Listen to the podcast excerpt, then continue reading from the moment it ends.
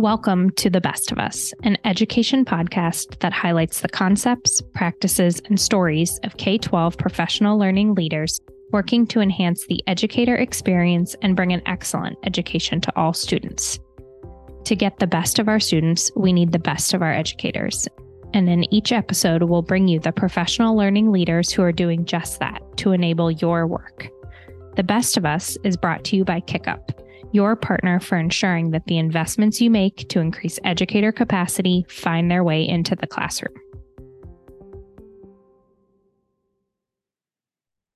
Hi, I'm Jeremy Rogoff, co founder and CEO of KickUp and host of the Best of Us podcast. In this episode, I sat down with Laurie Matzke, Assistant Superintendent in the Department of Public Instruction for the state of North Dakota. Between attracting young talent and retaining career professionals, a teacher shortage crisis in a rural state can be especially challenging. But Laurie and her team found a sustainable solution. In our conversation, Laurie shares how her team found inspiration in the state's first paraprofessional to teacher pipeline program, originally created before the pandemic to build post COVID solutions for special education and teacher shortages across the spectrum. We talk about the partnerships that have been critical to successfully expanding the program, what they've learned along the way, and how they're measuring success. I hope you enjoy our conversation. Laurie Matzke, welcome to the best of us. Thank you. Glad to be here. I am super excited to have you on the podcast. We talk to practitioners very often in school districts around improving the educator experience. We talk to professional learning leaders, but I think the work that you're doing in North Dakota focusing on the educator pipeline is critical to ensuring that we have high quality educators in our buildings, not just for a year, but for a career or for many years. And so excited to dig into the work that you've been doing in North Carolina. I'd love to start for our listeners if you could just frame the problem a bit when it comes to attracting teachers. We know that we have a teacher morale crisis. We know that we have a teacher retention issue, but talk about how that has been specifically acute in the state of North Dakota. Sure, be happy to. So, um, North Dakota, like most other states, is facing a pretty dire teacher shortage. And so, just this past year, 22 23, we had 613 unfilled positions. And that may not sound like a lot to some, but North Dakota only has 9,000 teachers in the state. And so, um, you know, it's it's a dire situation, especially when we're coming off a pandemic with all of the learning loss. If we don't have teachers, you know, that's only going to get worse. And so, we're very concerned about this teacher shortage. And then, you know, we have the additional issue of the ruralness of our state. Um, you know, we'll the, the vast majority of our state is rural and there just aren't a lot of things to attract young people to move out to a rural community. You know they don't have gyms they don't have places to meet and gather with other other people. And so it's just you know it's an additional burden that we um, face when filling teacher positions. Yeah when you think about 613 positions for 9000 teachers that's almost 7% of the entire teaching population for the state of North Dakota. So that is a huge number. Um, is that problem felt in particular subject areas, grade levels? Where is it most acutely felt? So, by and large, um, the greatest area of impact is special education. Um, that is where we're struggling the most to fill positions. And, you know, that is true within our school districts. That's also true here at the state level, filling offices in our special education office. So that's our most critical issue. Um, second to that, another critical area is um, 9 through 12 science. And so um, I would say those are two biggest critical areas at the time. Got it. So what what is the solution that North Dakota pursued to try to mitigate some of these teacher shortage issues? And I will give full credit to our Office of Special Education. Um, so it was actually pre pandemic back in 2019 where they came up with this idea. So it was originated in our Office of Special Ed where they worked with an, a university and they created the very first paraprofessional to teacher pipeline program and it was very it was specific to special ed so looking at within districts that have special education paras and they're you know halfway there um, if they're a para they have some education so fast tracking them um, creating a program to fast track them to become a teacher. And it just has such phenomenal success. Um, the, there was a waiting list to get into the program. It was just very successful. So then along comes the pandemic, and we had these state level ESSER funds. And so we decided to use some of these dollars then to replicate these programs across the state. Hmm. And so we have since funded two more paraprofessional to teacher programs, and they all kind of have a unique specialty. So the first one was special education, and then the second one focused on rural districts, and then the third one focused on dual licensure. So they would graduate teachers with maybe general ed, special ed, general ed English learners, um, general ed early childhood, for example. Mm-hmm, mm-hmm. And why do you think this program in particular was so attractive to paraprofessionals? You mentioned that they're halfway there, but what are some of the conditions that you put in place to make it work for them? I think the number one thing that really is appealing about this program is that these are people that are already living in that community. So they are invested there already. And so, you know, you don't have that issue of having to attract young people into a small rural community.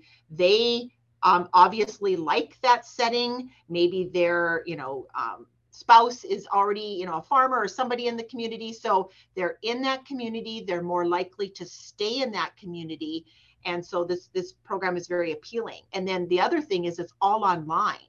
And so, you know, back in the day, all of these individuals from rural communities would have to travel, work all day, and then travel to get to a larger a city with a university to go to school where now it's all online so they can do it from the comfort of their own home and so that in addition to being able to fast track it and usually get done in 2 years it has just been very positive and very successful. Right. So cost convenience making it something that's accessible to them um, breaking down barriers for paraprofessionals to become full-time teachers. It seems like a, a win-win for everybody especially for paraprofessionals that you said are already invested in the community. Even something that is a win-win can be years in the making to put together especially at the state level. Can you talk a little bit about how did this solution come together? What was the process for bringing the right stakeholders together. It sounds like you had a head start with the office of special education but you know what how did we bring the right people together to the table to actually scale it? Yeah and that collaboration piece is critical in a especially in a state like north dakota. Um, we have i think the smallest state agency in the nation. We have 72 people in our whole department. And so we have to collaborate in order to get things done and so this work involved um, a number of entities where we had to work, of course, with our EPP providers, you know, the university system. We involved our, um, our teacher licensing board is actually not part of the department. They're a separate entity. So we worked with our um, licensing board. We brought in our CTE staff. They as well are not part of the department. They're their own entity. So we brought them into the loop. Obviously, our Office of Apprenticeship, because um, after using the ESSER funding, this then kind of blossomed into a teach a registered teacher apprenticeship program. So then we had to bring in the Office of Apprenticeship. We've also used some of our ESSER funding to contract with some entities to help us um, roll out the program because again we are so small. And so we found a retired educator. Her name is dr lynn hammonds. And so she's serving as a liaison in the state and and you know kind of that communication go between with our universities and department. And then um, can't speak highly enough about um, a gentleman named david donaldson. He started the national center for grow your own work.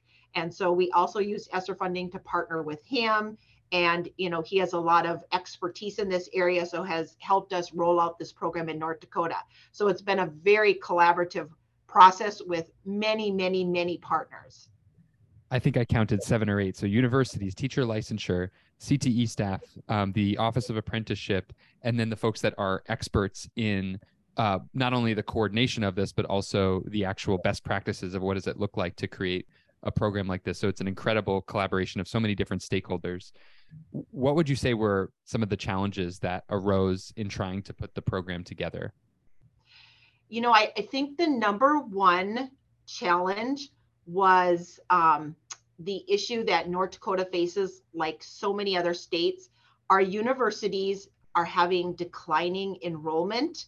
And so here you have this very successful program, but just like any initiative, there's not enough money to go around, you know, to everybody.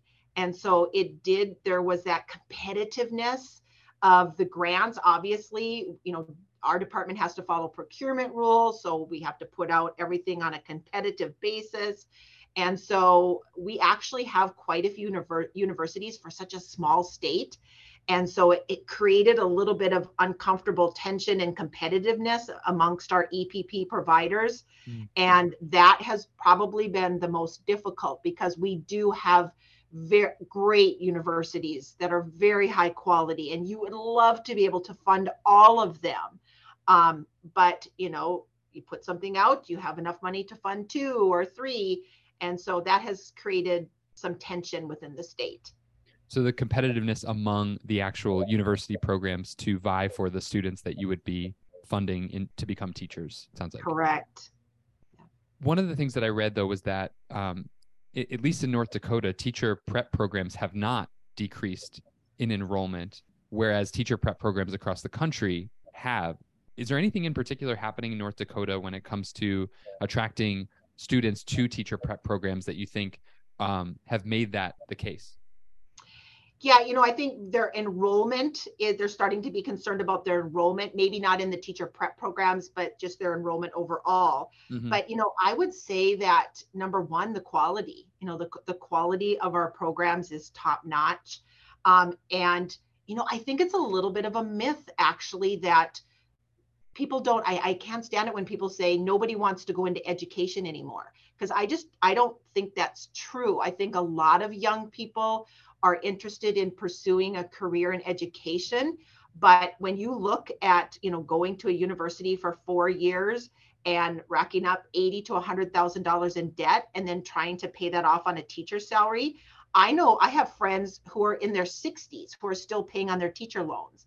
And so we need to find ways to make it more affordable and you know with these programs that we've created um, it's completely tuition free tuition free. And so you know therefore these individuals who are interested in in pursuing the teaching profession can do so while they continue to work and support their family and get their tuition paid for. So um, you know that has been a real positive. Yeah so it goes back to the access piece and you mentioned that it's fully paid for um, for the students. So talk a little bit about the different funding structures. I know you mentioned ESSER special education. How did it all come together to be fully funded so it began, like I said, with that one program that special ed initially funded, and they used their state discretionary, state special ed discretionary funding. And then for the other two programs, we used our ESSER dollars. And so, you know, now we're in the process of, you know, looking to see what other funds we have to sustain this work because, you know, the ESSER funds are only going to be with us for about another year and a half.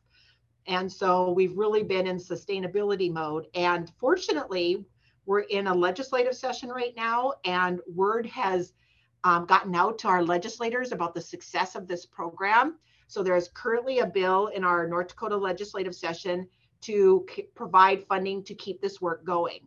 And um, we're kind of at halfway point now, and it passed overwhelmingly on the first half.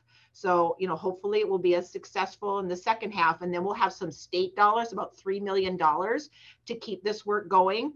And then in addition, I mentioned that, you know, these, these pair to teacher pathway programs started out with ESSER funds, but then, you know, you obviously you've heard Tennessee was the first state to get approved for a, a teacher apprenticeship program. And that kind of started a fever across the nation. And so we partnered with this David Donaldson at the National Center for Grow Your Own to write North Dakota's application, and we were approved in December of 2022. Mm. So now we can pursue apprenticeship funding through the US Department of Labor for these programs. And we're for the teacher apprenticeship work, we're building on the success of these pair to teacher pathway programs. So all of our teacher apprenticeship programs, you know, will be these of teacher pathway programs. That's awesome. So, can you just talk a little bit more for people that might not be um, as familiar about the difference between an apprenticeship program and the program, the the Grow Your Own program that you've started? Sure. So the grow your own program, eh, you know, in in the future, they will kind of be one and the same. Um, however, you know, in the future or in the when we first started them, again, we used our ESSER funds and um, we looked for those individuals who are currently working in a North Dakota school district who are interested in in pursuing and going back to school. And you know, I guess it didn't have any of those reporting requirements. That's really the big thing with the apprenticeship work is so but other than that they will look very similar we will you know again once we get if we're successful in getting the apprenticeship dollars um, we're hoping to get all of our epps on the approved provider list and then we'll put out a, a competitive grant to see who actually gets the U.S. Department of Labor funding. But from there, it will look very similar. They will reach out to the districts, find paras who are interested in continuing to work so that they'll be an apprentice and they'll work in their paraprofessional role while they go back to school to become a licensed teacher. And so um, they're getting paid by the school district to be a para, and then the grant is providing the scholarship to go back to school to become a teacher. Makes a lot of sense. Um, you hinted at the early signs of success of this program, the impact that it's had, and that that is really what carried the day when you went to the legislature to to propose um, funding for this. Can you talk about what are the early signs of impact that you're seeing? How do you know that it's successful, um, so that people can ultimately, you know, continue to to promote the the effectiveness of it? Sure. I I think the two key signs of success are number one, the interest level. And so from the very beginning, there has been a waiting list. And then when we created the second and third programs, they have waiting lists. So the interest statewide is just phenomenal. And it just shows that people are interested in this type of program. And then probably the number one indicator of success is our first program, you know, that was funded with the special ed dollars, what, three years ago. The first batch um, they have now graduated, they've student taught, they've graduated. They are all teaching in North Dakota schools. And then the second round there, they are now student teaching. So hmm. that is the ultimate symbol of success that the, they you know they went through the program, they graduated, they're all staying in North Dakota, working in these North Dakota schools.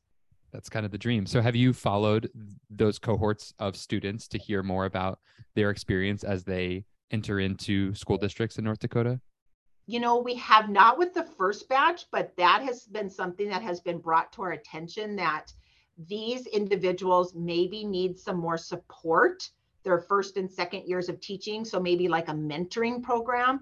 So that has been a recommendation to include in future programs, you know, to just continue to offer that support to them because we know we lose many teachers in those first couple years and you know the again the rural issue adds another burden where in large communities you have maybe five classrooms of first grade teachers. So you can all you know um, plan together and run ideas by each other.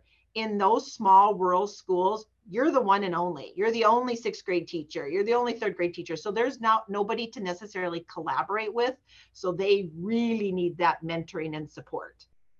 I'm nodding my head because i was one of those uh, algebra teachers and Spanish teachers in a rural Arkansas town, and I was one of the teachers who was brought in from out of state because there wasn't the supply of educators from in the state to to be able to fill all those positions. And the isolation that you feel as that early career teacher as the only person in your subject area i mean that's what causes a lot of teachers to leave. So it's great to hear that you're already thinking about how to build that community for them um, and that they're already invested in the community itself. So it seems it seems like it, it could have a really strong long-term roi the the i think the one area that folks might have questions about or i don't know i don't know if it's skepticism but it's just about rigor and quality. When people hear online programs or they hear you know more access what what when what do you think about when it comes to maintaining the rigor of a program while also making it something that people can easily access while doing their you know their day jobs? Yeah and you know i feel very comfortable that the rigor is there. Um, as i said our teacher licensing board which is referred to as espb they all these programs have to be approved by them. And so you know there's a detailed process they have to go through and be reviewed. And so you know, right now we're in the process of putting out communication to all of our EPP providers, which I don't know, maybe 13. and not all of them have an, an approved online program currently. So if they are interested in doing this kind of work in the future, they're going to have to go through that rigorous process of getting approved. And so, um, you know, we we have a pretty strong, well-established process to submit information and be approved by our Education Standards and Practices Board, you know, before they can provide that program. Yeah. I guess as we close out and you think about folks that might be listening to this podcast, they might be state leaders, district leaders that are interested in exploring this pathway.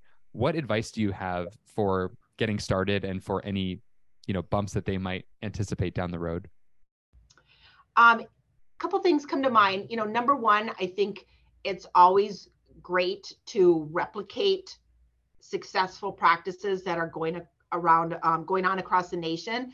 And that's why you know i think this podcast that you're doing is is so great because you know all of the states are dealing with this issue right now. And that's why you see so many states applying for a teacher a registered teacher apprenticeship program.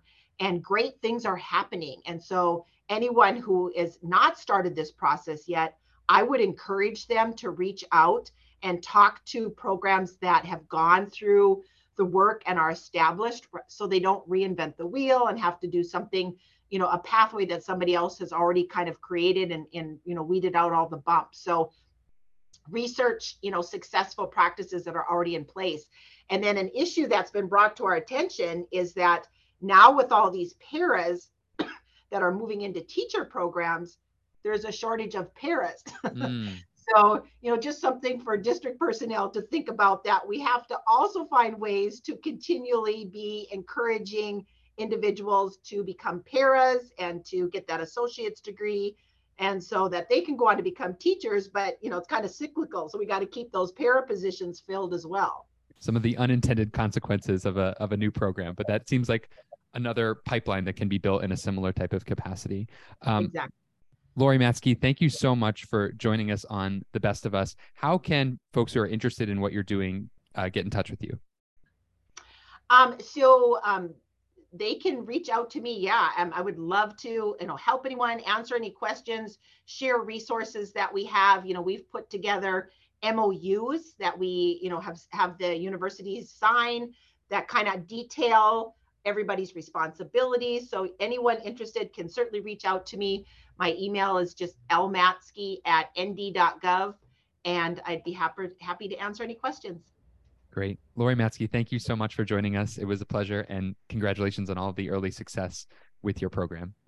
Thank you for inviting me. Thanks for listening to The Best of Us. If you liked our show, please be sure to join the KickUp PLC at kickup.co slash PLC, where you'll find all of the episodes of our podcast and other resources to help educators maximize the impact of their professional learning program.